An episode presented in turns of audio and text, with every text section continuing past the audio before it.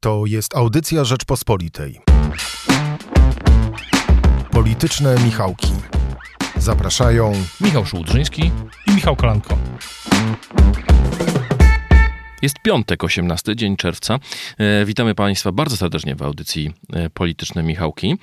E, I tutaj, Michale, musimy powiedzieć naszym słuchaczom najważniejszą rzecz związaną z dzisiejszym dniem, a mianowicie nagrywamy naszą audycję przed głosowaniem na temat Rzecznika Praw Obywatelskich e, w Senacie, więc nie będziemy wróżyć sposób, czy pani Lidia Staroń zostanie rzecznikiem, czy też nie zostanie. A gdybyś się miał założyć, Michał, a powróżmy. Zostanie czy nie zostanie? Gdybym miał się założyć, więc to będzie nagrane y, oficjalnie, więc gdybym miał się założyć, to na dzisiaj rano y, powiedziałbym, że nie będzie. Ale o kurczę, oczywiście... to to ciężko się, się, założyć. Ciężko się założyć, bo ja też uważam, że nie będzie.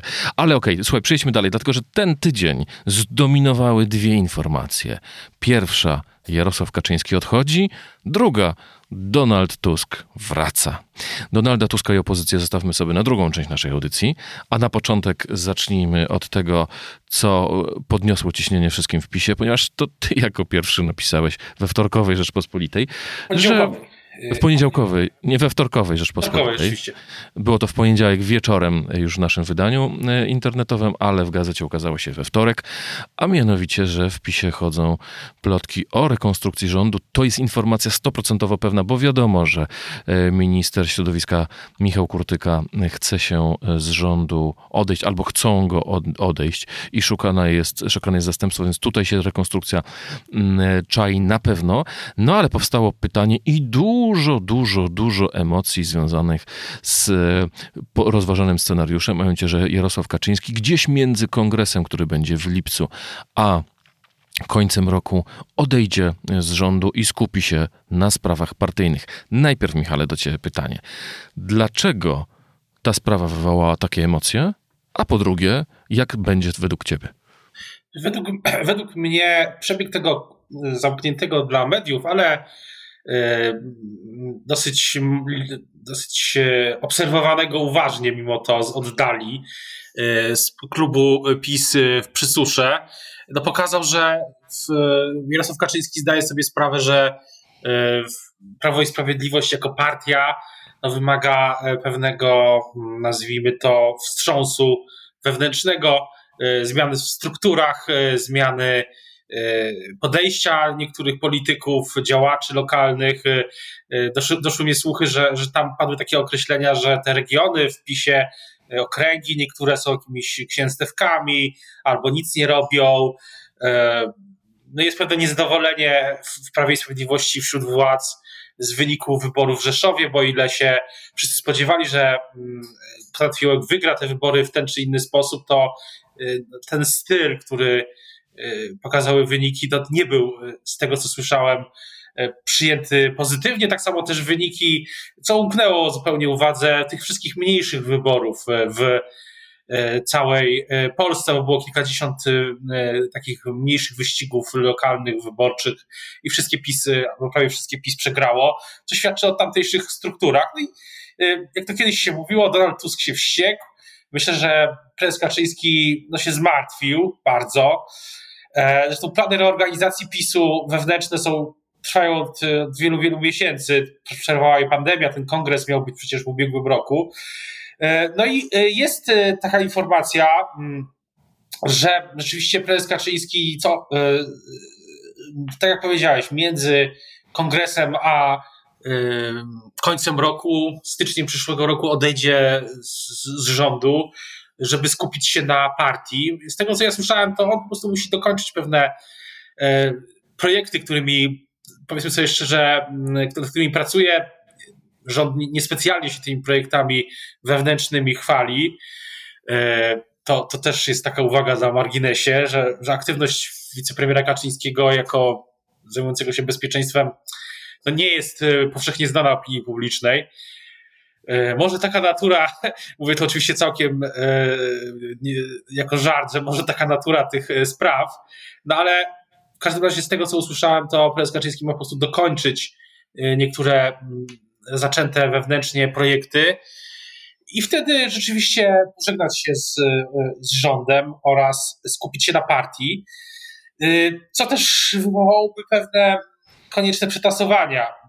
Pytania, czy, powsta- czy utrzymana zostałaby taka struktura, że jest tym komitet bezpieczeństwa, kto miałby stanąć na niego, stanąć na jego czele. Tutaj mm, nasi koledzy z podcastu mm, Nasłuch, czyli Andrzej, redaktorzy Bobiński i Szacki mówili niedawno o Mariuszu Błaszczaku, że o nim się mówi w tej, e, w tym kontekście. Ja też o tym e, słyszałem. No, powiem szczerze, że jeszcze e, jest kilka wariantów, kilka scenariuszy, które sprawdzamy jeszcze bardziej nazwijmy to, dalej idących, jeśli chodzi o zmiany bez, na poziomie wicepremierów i ministrów, to od razu, od razu mówię.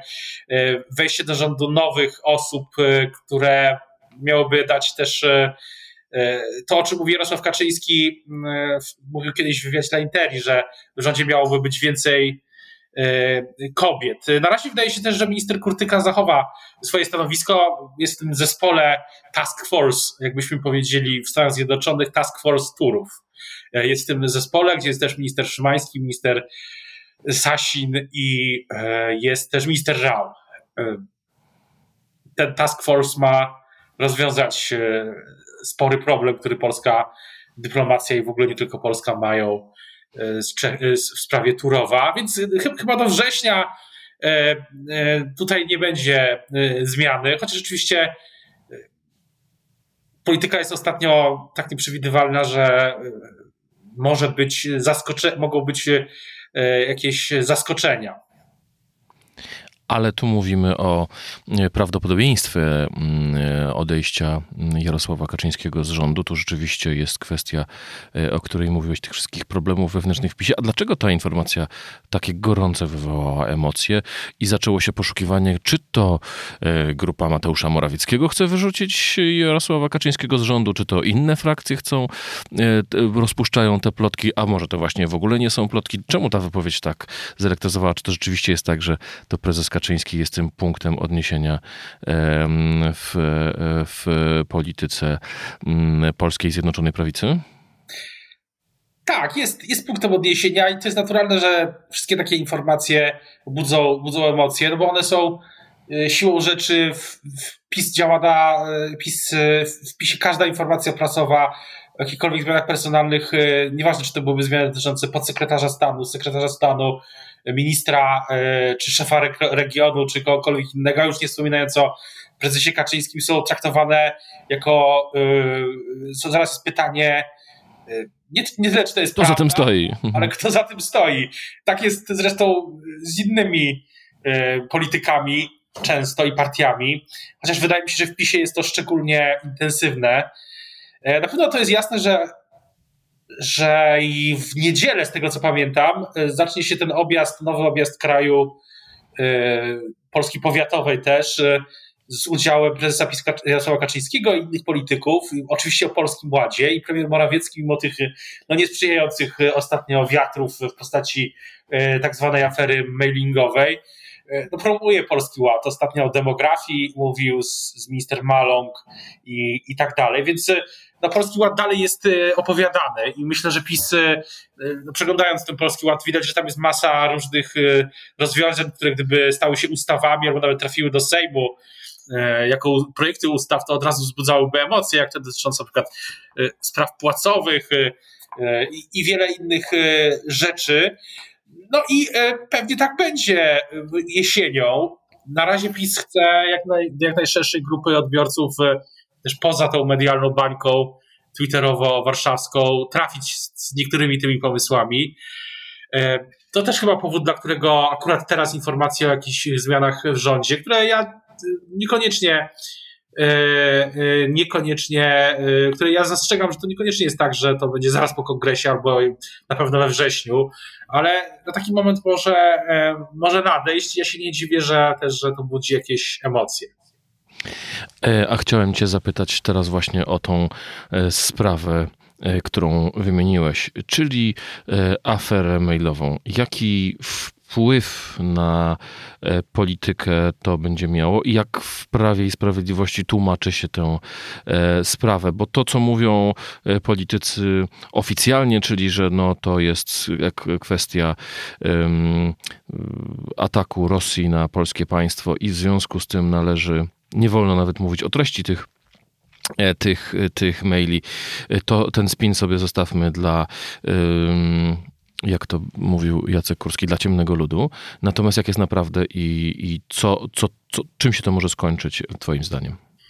No to jest, to jest tak, że na pewno nie jest, że na pewno zgodzimy się z jednym, że politycy nie powinni wykorzystywać prywatnych, że wszyscy się zgadzają, że politycy nie powinni wykorzystywać prywatnych kont do załatwiania spraw e, E, polityczno-państwowych. One te, z tych maili, no tutaj nie chcę się też odnosić do treści, bo tak naprawdę nie znamy żadnych e, treści, żadnych maili, e, które się pojawiają. My znamy to, co chce nam ktoś pokazać i trudno się odnosić do, więc ja nie, nie traktuję tego jako prawdę, tylko jako pewien fakt polityczny. Na razie z tych faktów politycznych, które ktoś tam ktoś prezentuje od kilku dni, E, no, wynika, że to są sprawy na pograniczu polityczno-państwowym. I e, to nie jest e, dobra praktyka i to jest naganne, można tak to ująć, etycznie, że ktoś, że politycy wykorzystują takie skrzynki do takiej korespondencji. To, to, jest, to jest jedna rzecz. Myślę, że myślę, że to jak się to skończy, to zależy też od tego, czy mm, ta sprawa będzie miała taki rezonans jak sprawa mm, ośmiorniczek. Tylko, że albo sprawa premii na przykład, bo pamiętamy, że przy, gdy była kwestia premii dla posłów, to Jarosław Kaczyński no, przede wszystkim dla, wice, dla, dla, ministrów, prawda? To dla ministrów, z, tak. Yy, przepraszam. Znawała Beata Szydło. Mhm. Jasne. Premii dla wiceministrów, członków rządu i oczywiście też yy, wtedy Jarosław Kaczyński nie zawahał się na bardzo ostry totalnie populistyczny zresztą, ale skuteczny. Jak to zwykle takich, przy takich decyzjach bywa, krok o obniżeniu uposażeń wszystkich parlamentarzystów, co, yy, co nikomu się w Sejmie nie spodobało, powiedzmy sobie szczerze, co zresztą ma też swoje dzisiaj cały czas yy, konsekwencje i te, część tych kłopotów PiSu wewnętrznych i mam takie wrażenie, że jest też jakimś pokłosiem y, tego, tej decyzji wtedy, sprzed lat. E, I pytanie tylko, czy ta sprawa mailingu tych faktów politycznych, które ktoś chce nam przedstawiać, e, faktów, e, nie wiem, faktów medialnych, no nie wiem jak to ująć, jest, będzie miała poważne konsekwencje polityczne, jeśli zacznie tak rezonować. Jeśli Polacy zobaczą, że poza tą bańką, że to jest coś takiego dla nich, jakby to powiedział Jarosław Kaczyński, generującego absmak. Na razie. Powiem, tak.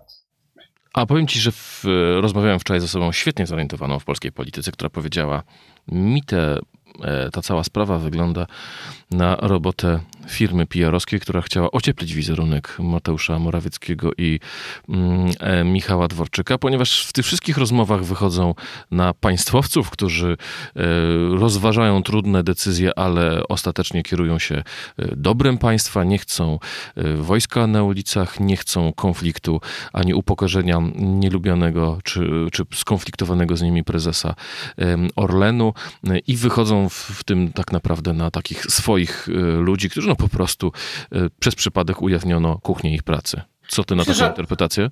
No, zastrzeżenie jest jedno, że tak naprawdę, że to oczywiście to są te informacje, tak jak mówiłem, no nie, trudno odkomentować coś, co, o czym nie wiemy, czy jest prawdą, czy nie. No ale jeśli założymy, że to jest mniej lub bardziej zbliżone do tego, jaka rzeczywiście była ta korespondencja, część z niej, no to y, rzeczywiście taka interpretacja może się pojawić. Tak jak mówiłem, y, może, może się też, y, no bo jeśli wyborcy nie dostrzegą tam nic kompromitującego, tak, nie było tam, jeśli tam nie będzie mowy o jakichś skandalach albo o Największy skandal to jak, jak na razie znikające, według tych doniesień, znikające batoniki energetyczne w sekretariacie prezesa Rady Ministrów. Tak, no jeśli, jeśli to będą tego typu informacje, jeśli tam rzeczywiście nawet y, zakładając, że częściowo to musi być pewna dezinformacja. Zresztą takie też jest moje, z tych moich informacji wynika, że no niektóre z tych rzeczy tam po prostu są poukładane albo skompilowane w taki sposób, żeby budzić większy efekt. No bo to jest tylko screen, tak? To jest, nie mamy dostępu do źródeł. Ja nigdy nie widziałem żadnego takiego maila.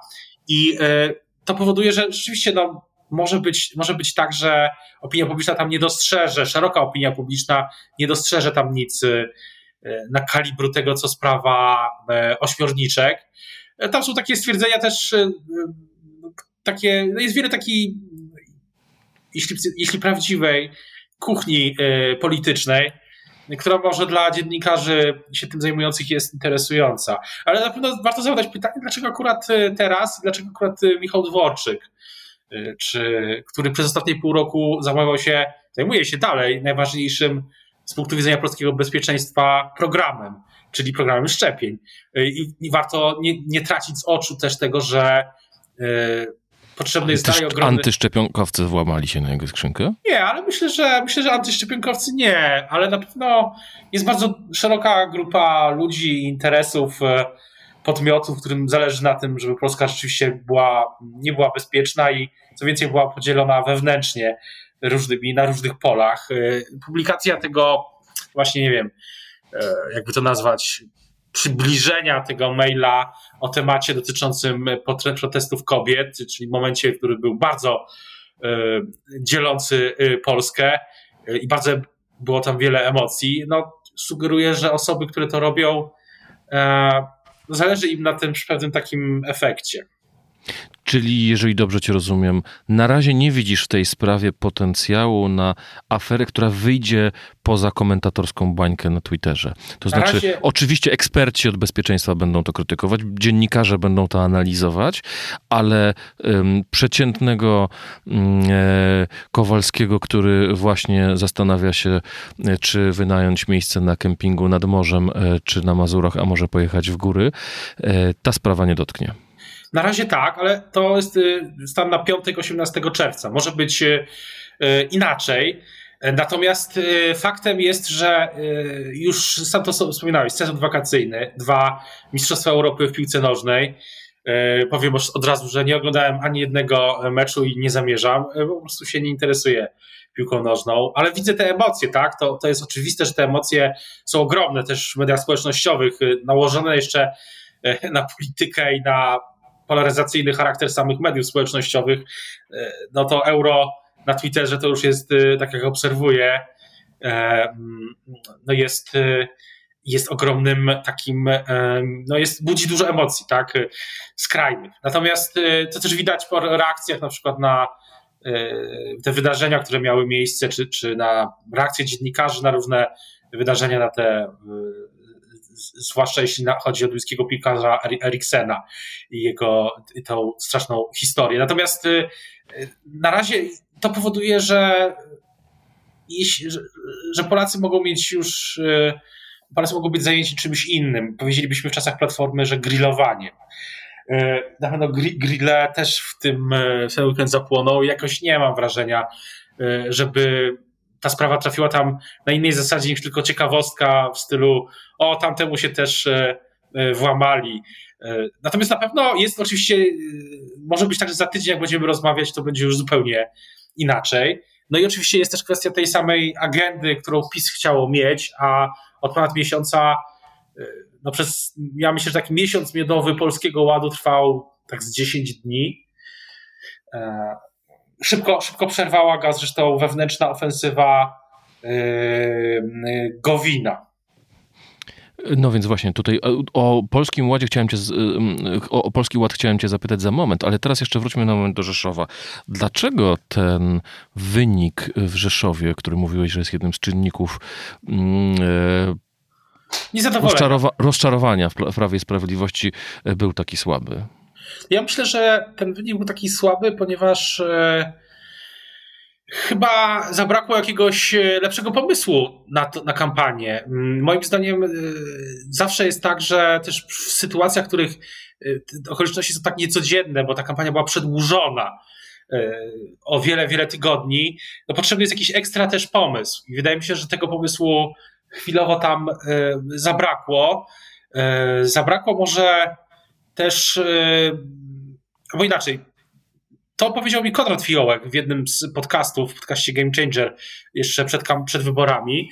I radny Konrad Fiołek, teraz prezydent, y, chyba już jeszcze elekt, y, prezydent elekt Rzeszowa, stwierdził, że y, przedłużenie kampanii zadziałało na jego korzyść, bo sprawiło, że więcej można było mówić o tym wszystkim, co stało się w mieście za czasów Feren, Tadeusza Ferenca i po prostu wychodziły na jaw kolejne kłopoty, problemy, z tymi wszystkimi sprawami miejskimi, a tego myśmy w Krakowie, e, przepraszam, w Warszawie e, nie dostrzegali, bo śledziliśmy kampanię na poziomie e, ogólnopolitycznym. Kto się pojawił, kto się nie pojawił, jakie są sondaże. A wydaje mi się, i to jest jedna z, z, z przyczyn. Być może było też tak, że ta kampania się rozstrzygnęła w chwili, gdy, gdy Tadeusz Ferenc poparł Marcina Warchoła, a opozycja, i to trzeba jej przyznać, postawiła nie na kogoś znanego z Warszawy posła jakiegoś, któregoś bardzo, być może bardzo na pewno e, właśnie znanego i wybitnych, wybitnych e, polityków ma e, w parlamencie opozycja, ale nie takiego, który by był odbierany właśnie jako samorządowiec, człowiek, który się zna na Rzeszowie, a Konrad Fiołek tak się tam no, był 20 lat już chyba na tej scenie rzeszowskiej i to zdziałało na jego korzyść. Ja zresztą widziałem kampanię przez moment y, z bliska, kampanię Fiołka i miałem wrażenie, gdy, że gdy rzeczywiście, że ludzie na niego dobrze, dobrze reagują, że znają go, że, że on też łapie szybko z ludźmi kontakt i jest takim człowiekiem, politykiem, który zatrzyma się przy każdym i, i chwilę porozmawia, coś zagada, że tutaj e, można coś zrobić, on o tym wie, zajmował się tym, albo zna kogoś, kto to może zrobić. No się mówiąc o takich problemach miejskich, e, przysłowiowej dziurze e, w chodniku, czy, czy załatwieniu, no nie wiem, nowej drogi rowerowej. Trochę już o tym raz wspominaliśmy, że w Rzeszowie chyba przydałoby się więcej dróg rowerowych, a jak wynika z sondażu dla Rzeczpospolitej, Polacy chcą, żeby zwężać ulice i było miejsca, więcej miejsca dla mm, pierwszych dla rowerów i zieleni. To niezależnie chyba od, na pewno niezależnie od tego, czy to Warszawa, Rzeszów, czy, czy Kraków. E, skoro już mamy Rzeszów omówiony i to jako ten czynnik, który sprawił, że PiS e, scenariusz nie rozkłada się tak dobrze dla PiS, jak się wydawało. E, kolejna rzecz, jak twoim zdaniem, znaczy jak to wpływa e, na, na, na nowy e, polski e, ład, bo powiedziałeś, że ten miesiąc miodowy trwał 10 dni.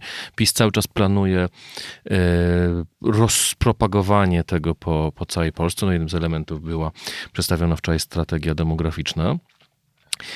Tyle tylko, że. No w Piątkowej Rzeczpospolitej pisze nasza koleżanka Janna, redaktor Janna Ćwiek.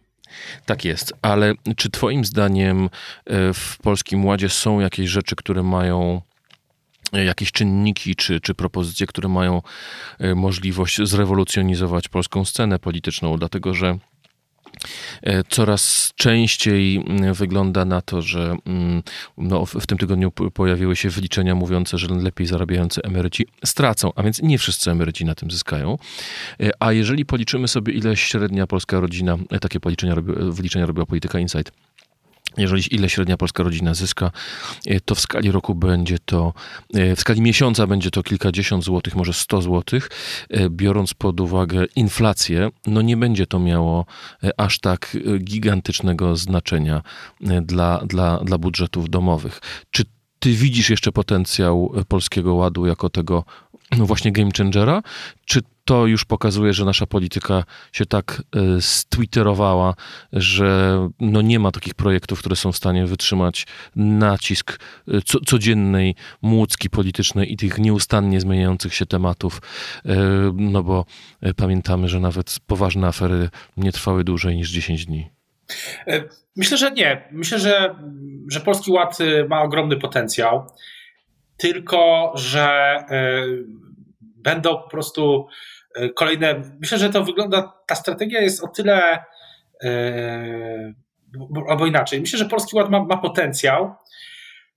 zwłaszcza jak do Sejmu zaczną trafiać kolejne ustawy, bo cały czas jednak kłopot, myślę, polega na tym, że my się poruszamy w sferze mm, operowania tymi deklaracjami politycznymi, czy tym programem, który jest zapisany w tej książeczce, która liczy tam 130 E, stron, z tego co pamiętam.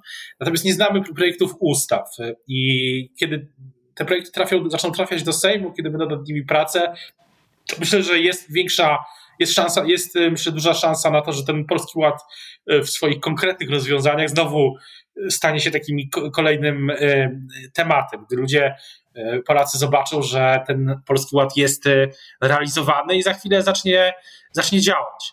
E, natomiast myślę, że sukcesem PiS e, jest w ogóle to, że ten Polski Ład udało się pokazać, bo e, biorąc pod uwagę, że wisiał nad nimi ten miecz Damoklesa w postaci maili, no wyobraźmy sobie, że, że jutro Polski Ład ma być przedstawiany. Co, co wtedy? Przeczytałbym dyskusję pomiędzy ministrem Dworczykiem Mateuszem Morawieckim, premierem, a jego współpracownikami zajmującymi się wizerunkiem, co myślą na temat Polskiego Ładu. Ja, no, nie chcę powiedzieć, znaczy ja też w sumie, ale niestety, y, gdyby tak miało być, to pewnie byłoby to na tej samej zasadzie, którą mamy do czynienia teraz, że no nie znamy do końca, że nie znamy faktów, tylko znamy pewne przybliżenie tego, co które ktoś nam pokazuje, niczym y, rzucanie mm, jakichś cieni na, na, ścianie, na ścianę. Y, natomiast na pewno PiS i Jarosław Kaczyński zdają sobie sprawę, że nie ma odwrotu od E, Polskiego Ładu, że, że ten projekt e, musi zostać albo zostanie zrealizowany, ja to cały czas powtarzam już od wielu miesięcy, albo Polski Ład będzie zrealizowany, zwłaszcza w tej części gospodarczej, podatkowej, e, częściowo-inwestycyjnej, że będą wbijane kolejne łopaty w kolejne projekty w całej Polsce, co ważniejsze, nie w, powiatach przede wszystkim, albo będą wybory, bo PiS musi mieć sprawczość i albo zyska sprawczość, co zresztą e, o to się toczy ten bój w Sejmie. No, RPO to jest też przykład tego, że e, potrzebna jest, PiS no, dramatycznie potrzebuje sprawczości na tyle, że jest w stanie zawrzeć koalicję programową z Pawłem Kukizem, no, który no, jest, e, no, nie jest najbardziej stabilnym politykiem w Polsce, tak, tak politycznie oczywiście. No więc właśnie, jak już mowa o tym, co się wydarzyło w Sejmie 15 e, czerwca czyli we wtorek. E, nie będziemy e, się zajmować szansami pani Lidii Staroń, bo, żeśmy, bo zresztą rozmawialiśmy o tym, że to jest kwestia, która rozstrzygnie się już po naszym nagraniu. Natomiast z punktu widzenia arytmetyki sejmowej to głosowanie w Sejmie było znacznie ważniejsze. W Senacie nie ma przedstawicieli Konfederacji, nie ma przedstawicieli mm, partii Kukiza to tymi głosami e, Jarosław Kaczyński osiągnął sukces w przeforsowaniu swojej kandydatki w Sejmie. Jakie są Twoim zdaniem główne wnioski płynące z tego głosowania e, sejmowego? E, bo ta większość 231, no można dodać jeszcze posła Eichlera, który twierdzi, że się pomylił i chciał głosować na Lidię Staroń a jego głos nie został wliczony i się pomylił podczas głosowania. 232. E, czy to oznacza, że Jarosław Kaczyński ma stabilną e, większość? No, tym bardziej, że w Sejmie ma powstać nowe koło E, takie e, orbitujące do Prawa i Sprawiedliwości z udziałem między innymi posła e, Mejzy. Mm. To nazywało Centrum, tak jak to stowarzyszenie, które poseł Mejza i poseł Eichler zapowiadają. No więc właśnie nie ma być to takie y, bezpartyjny blok wspierania rządu, y, jak to kiedyś y, były takie BBWR-y w przyszłości. Czy Jarosław Kaczyński może być pewny większości dzisiaj? Czy z tego ktoś ukuł takie sformułowanie, że to jest większość planktonowa, czyli zbudowana z tych mniejszych ciał? Ale też patrząc na głosowania w Sejmie, no nie zawsze Kukiz we wtorek głosował tak samo jak e, Prawo i Sprawiedliwość. Czy to oznacza, że będzie wymagana nieustanna mobilizacja po stronie Prawa i Sprawiedliwości i jakieś koncesje dla tych mniejszych przed każdym ważnym głosowaniem, a te głosowania mniej ważne będą szły na żywioł? No, myślę, że w dzisiejszym Sejmie żadne głosowanie już nie będzie szło na, na taki żywioł jak kiedyś. Jest, myślę, myślę, że jest tak, że Konfederacja, są, są różne interpretacje tego, co zrobiła Konfederacja, bo są takie, o ile się nie mylę, to, to Piotr Trudnowski z Klubu Jagiellońskiego y, ma taką interpretację, że Konfederacja poszła w górę dzięki temu głosowaniu, że ma swoje znaczenie teraz, bo bez niej nie byłoby tego, tego wyboru. Y, ja akurat mam wrażenie, że Konfederacja nie zagrała tutaj Y, politycznie, bo gdyby zagrała politycznie, to miałaby jeden, jedno stanowisko. A tak y, przynajmniej, no oczywiście można powiedzieć, że pokazała, że można by z nią w przyszłości pewne rzeczy negocjować, ale nie wyobrażam sobie, żeby konfederaci y, poparli na przykład pewne rzeczy z Polskiego Ładu, które uznają za podwyższenie, za idące wbrew ich linii dotyczącej gospodarki jest masa takich spraw, których e, PiS nie będzie mógł liczyć na Konfederację. To głosowanie było moim zdaniem w ogóle unikalne, e, jeśli chodzi o samą, no bo to jest kwestia Rzecznika Praw Obywatelskich, zresztą być może będzie kolejne w Sejmie. Jeśli senator Staran nie zostanie e, Rzecznikiem Praw Obywatelskich, to będzie jeszcze jedna szósta szósta próba. Co do samego Pawła Kukiza, to jest w tej czteroosobowej grupie jest jeszcze jest poseł Tyszka, który zagłosował za profesorem Wiąckiem i z tego co rozumiem, to było to wliczone w ten deal że y, Stanisław Tyszka, był wicemarszałek, jest takim najbardziej wolnym elektronem w tej czteroosobowej grupie. Ale powiem jedno, bo, bo wydaje mi się, że y, wszyscy spisują już Pawła Kukiza na, na straty i y, a ja powiem tak, że jeśli Paweł Kukiz, no nie wiem, ta ustawa dotycząca antykorupcyjna tak zwana, nawet jeśli jej zapisy nie są jakieś szczególnie radykalnie rewolucyjne, to Paweł Kukiz mając czterech posłów w Sejmie, to będzie mógł pokazać, jeśli ta ustawa wejdzie w życie, e, a PiS, jak rozumiem, do, do, dotrzyma tego porozumienia, e, że jeśli będzie chciał pokazać, e, że ma sprawczość, to mając cztery osoby, mając taką sprawczość, czyli jedna, czyli pokazując, że tutaj ta ustawa, następna ustawa, wiem, może jakieś kroki w, w, w kierunku zmiany ordynacji, to byłoby dopiero ciekawe, to jednak coś, coś na koniec dnia może osiągnąć, mając realnie y, malutką siłę polityczną. I to będzie dobrze o nim y, jednak świadczyło, że, że coś zrobił praktycznie z niczego. Konfederację zostawmy na boku, Pawła Kukiza również, nawet Prawo i Sprawiedliwość, a przenieśmy się na ulicę y, Wiejską i nie chodzi mi o Sejm, ale o siedzibę Platformy Obywatelskiej. No właśnie, i polityka, i Gazeta Wyborcza e, przekonują, że. Wprost. I wprost. No i jeszcze inni, że Donald wraca. Że stało się to, e, o czym marzyło duże grono komentatorów, o czym marzyło duże grono wyborców, że tylko i wyłącznie powrót Tuska jest w stanie doprowadzić do ożywienia Platformy Obywatelskiej i stworzyć szansę na pokonanie Prawa i Sprawiedliwości. Czy Twoim zdaniem Donald Tusk wróci na tych warunkach, które są opisywane e, w tych scenariuszach? No one mnie, polegają między innymi na tym, że e, kręcą się wokół tego, że Borys Budka ustąpi, e, Donald Tusk, który jest formalnie Wiceprzewodnicz- y, honorowym przewodniczącym Platformy Obywatelskiej przejmie stery jako pełniący obowiązki. Y, potem y, tur de Polonii, wybory regionalne, umocowanie Donalda Tuska jako pełnoprawnego przewodniczącego Platformy Obywatelskiej. No a potem wszystko pójdzie jak w baśni o pięknym królewiczu, który przyjeżdża, ratuje królewnę, dostaje jej rękę. Potem będzie ślub, e, dostanie połowę królestwa i będą żyli długo i szczęśliwie. Tak, e, to jest właśnie baśń. Dobrze, dobrze to określiłeś, e, bo jak myślę o powrocie Donalda Tuska, to rzeczywiście trochę mam wrażenie, że jest sporo w tym pewnego myślenia życzeniowego osób, wiele osób w Platformie. Powiem tak, że z tego co ja wiem, Yy, przykład wczoraj rozmawiałem wieczorem z osobą poinformowaną, która jest dosyć wyważona w swoich opiniach, takie mam wrażenie, i informacjach. Yy, nie spinowała mnie, tak mi się wydaje. Usłyszałem coś takiego, że oczywiście jest tak, że Donald Tusk widzi perspektywę, że opozycja może przejąć władzę w 2023 albo wcześniej, jeśli oczywiście wszystko się e, potoczy inaczej. Mogą być wcześniej wybory, mogą być e, kiedykolwiek w zasadzie, chociaż to, no, wracając do, do Donalda Tuska, e, że Donald Tusk na pewno widzi coś takiego, że warto byłoby, fajnie byłoby, może to, to słowo jest zbyt krótkochwilne, ale jednakże fajnie byłoby mieć w tym jakiś udział.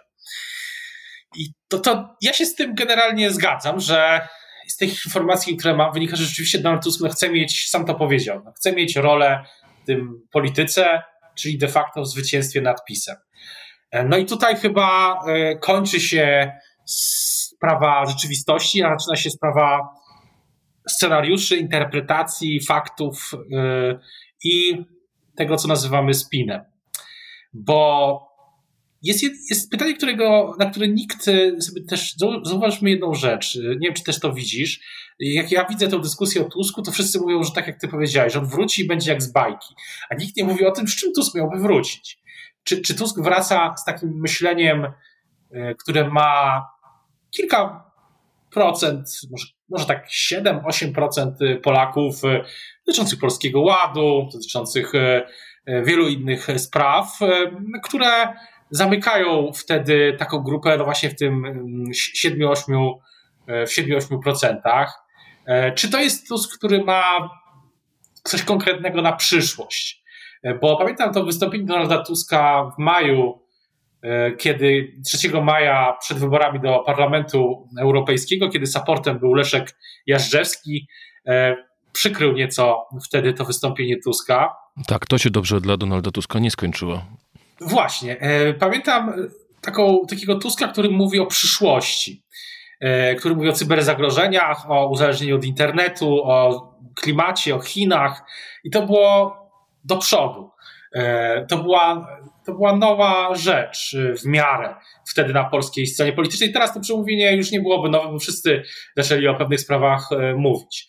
Tylko jest pytanie, czy Donald Tusk ma coś nowego do powiedzenia bo to, że on, że wiele osób w Platformie chciałoby, żeby wrócił, paradoksalnie największy, chyba największym orędownikiem tego powrotu jest y, Grzegorz Schetyna, z wiadomych y, przyczyn, bo powrót Tuska oznacza koniec y, obecnej władzy, obecnej ekipy i, i powrót do pokolenia właśnie Tuska, Schetyny, no i osób, wiele osób w kręgach medialno-polityczno i innych, które pokoleniowo należą do tej grupy.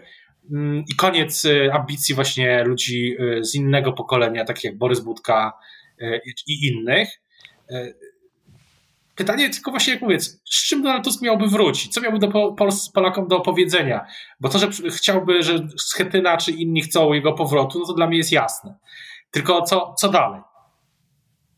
No właśnie, co dalej? Myślę, że będą kolejne, kolejne być może informacje, kolejne deklaracje, e, ale ja jednak e, mam wrażenie, że toż tak szybko e, nie idzie w polityce, że czegoś się chce i to się dostaje. Donald Tusk sam kiedyś powiedział, że władzę trzeba sobie wziąć. Natomiast nie wyobrażam sobie jednak tego, że Donald Tusk zaryzykowałby mm, dla powrotu swojego konflikt platformie na tyle niszczycielski, myślę, że groziłby jej e, poważną, poważnym e, rozchwianiem wewnętrznym, konflikt właśnie z tą e, z, z, obecną ekipą, która, ale zobaczmy, co się też wydarzyło w, w, tym tygodniu. Samorządowcy wokół Rafała Trzaskowskiego, i to z bardzo różnych sfer samorządu, bo i Jacek Jaśkowiak, i Tadeusz Truskolaski, i Konrad Fiołek, i wielu innych, no, ogłaszają nie tylko spotykają się w Warszawie na posiedzeniu zarządu Unii Metropolii Polski, która jest e, znaną doskonale i e, korporacją bardzo wpływową, korporacją silną, korporacją samorządową, ale też ogłaszają, niektórzy z nich oczywiście, że oto będzie Stowarzyszenie Ruch Wspólna Polska, które, jak rozumiem, ma ambicje bardzo poważne a z drugiej strony w województwie lubuskim Borys Budka i politycy Platformy ruszają z taką akcją kierunek przyszłość. I nagle następnego dnia e, i nagle pokazuje się i nagle znowu mówimy o Tusku. Więc ja nie, nie, oczywiście nie twierdzę, że to wszystko jest jakiś wielki spisek, daleki jestem od tego, ale widać, że sama dyskusja o, o Tusku, mam wrażenie, która trwa już od wielu tygodni, którą sam Tusk uruchomił tym wywiadem 4 czerwca, mam wrażenie, że ona się idzie w kontraście do tego, co rzeczywiście się dzieje w Polsce, czyli wygrana propozycji w Rzeszowie, konsolidacja samorządowców, no i takie e, ruchy w stylu e, dawnego PiSu, Platformy, bo kiedyś PiS też miał taką taktykę, e, myślę, że do niej pewnie wróć, wraca teraz zresztą, że objeżdża Polskę, pyta ludzi, politycy PiS pytali ludzi na spotkaniach, co, co tam słychać i było później zjazdy, podsumowania tych objazdów, jeden z nich, jedna z takich konwencji była zresztą przy susze. E, samo jak tego tygodniowe spotkanie klubu e, Prawa i Sprawiedliwości. Tak, ta przysłucha jest dla e, Prawa i Sprawiedliwości ważnym miejscem, bo to jest Mazowsze, Polska Powiatowa, no to jest rdzeń tego poparcia dla Prawa i Sprawiedliwości. PiS jest konsekwentny, więc Platforma zaczęła robić taki ruch w stylu właśnie kiedyś PiSu i to, dla, to nie jest zarzut, a wręcz przeciwnie, bo kiedyś e, PiS na takich objazdach, po takich objazdach zaczął nagle, nie, oczywiście nie nagle, ale zaczął wygrywać wybory. Michale, na koniec naszych politycznych Michałków chciałem zapytać Cię o coś niekoniecznie politycznego. Widziałeś ostatnio jakiś serial, który y, chciałbyś polecić naszym y, słuchaczom? Tak, widziałem. Nazywa się For All Mankind i dotyczy, to jest alternatywna historia podboju kosmosu. Ron Moore, znany bardzo e, showrunner, twórca seriali, stoi za tym, e, stoi za tym i jest to ciekawa pozycja właśnie dla osób, które chcą sobie, lubią sobie wyobrażać, co by było gdyby. W tym przypadku, co było gdyby to Sowieci jako pierwsi wylądowali e, na Księżycu, w, oczywiście w 60 2009 roku. A jaki jest twój? Jest, był, czy był jakiś twój, czy ty jakiś serial ciekawy oglądałeś? Ja lubię izraelskie seriale i ostatnio obejrzałem Black Space, y, naprawdę trzymający w napięciu od samego początku do samego końca izraelski serial, który zaczyna się od ataku terrorystycznego na szkołę imienia Rabina, a potem napięcie rośnie jest e, jak u Hitchcocka. Najpierw trzęsienie ziemi, a później napięcie rośnie. Tak właśnie. E, życzymy Państwu miłego weekendu. Mm, zapraszamy do wysłuchiwania, wysłuchania naszych analiz już za tydzień. E, skorzystacie Państwo lub nie z naszych rekomendacji serialowych.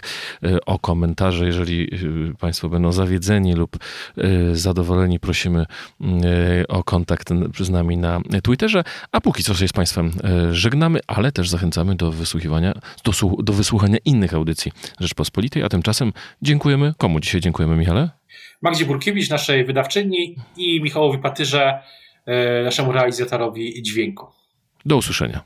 Do usłyszenia. Słuchaj więcej na stronie podcasty.rp.pl. Szukaj Rzeczpospolita Audycje w serwisach streamingowych.